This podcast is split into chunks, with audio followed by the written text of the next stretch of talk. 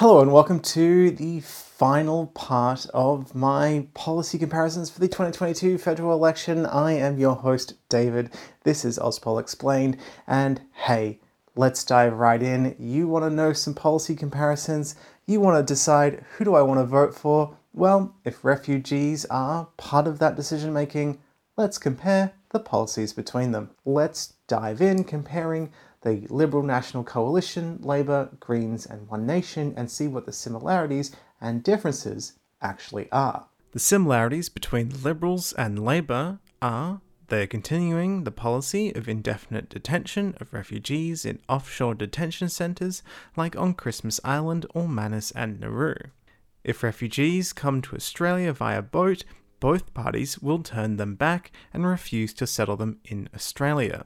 These boat turnbacks are carried out by the military led operation known as Operation Sovereign Borders. The differences between the two parties are the Liberals support temporary protection visas, whereas Labor doesn't, as they argue it leaves refugees in limbo, so wants to transition to a permanent visa arrangement. Labor has been critical of the living conditions of those in detention and says we should improve their medical care while they're being processed.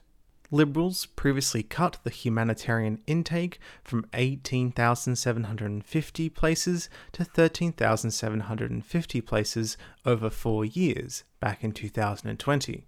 But they have made an additional 16,500 places just for people fleeing Afghanistan. Labor, on the other hand, wants the humanitarian intake to be 27,000 and have an additional 5,000 places for the community sponsorship program. Green's policy is quite different.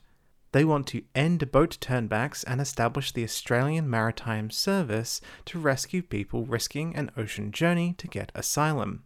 They want to increase the humanitarian intake of refugees to 50,000 a year, as well as an additional 20,000 permanent humanitarian places for those fleeing Afghanistan and another 20,000 for those fleeing Ukraine. They wish to create a program to allow for private sponsorship of 10,000 refugees per year, in addition to our annual humanitarian intake. It'll be based off Canada's private sponsorship of refugees program. Greens want to end indefinite offshore detention, which they criticise for being cruel and costly, and change to a much more affordable onshore processing model, as well as create a time limit for that to ensure people can access safety and start new lives quickly instead of being held in detention far away from their family or a new community for several years. The cost of offshore detention, by the way, is over 358,000 a month per person on average, or $4.3 million per person held in Nauru. This has been gradually increasing over time. Many refugees have been held in indefinite detention for upwards of seven or eight years. They want to provide all refugees and people seeking asylum with access to adequate income support, working rights, healthcare, education, and cultural and settlement services. They also wish to abolish the temporary protection visas and replace them with permanent ones. They wish to establish an internal target for LGBTQ plus refugees, as Australia currently does for women at risk, and $60 million to establish a royal commission into Australia's onshore and offshore immigration detention facilities. One Nation's policies are that they want the refugee intake to be reduced for at least five years.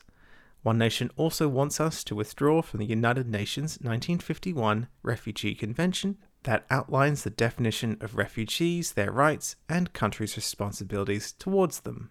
And there you have it. Thank you so much for tuning in. I hope this has helped you learn. And, well, share because there is less than a week until the election is done. So, Hope you have decided who you want to vote for by now. If not, check out some other parties as well as well as my previous episodes. Thank you to all those who support me on Patreon. Thank you so much to everyone who, you know, shared, liked, comment or just enjoyed this in general. The clock is ticking to get out, vote and get your democracy sausage and I will see you at the polls.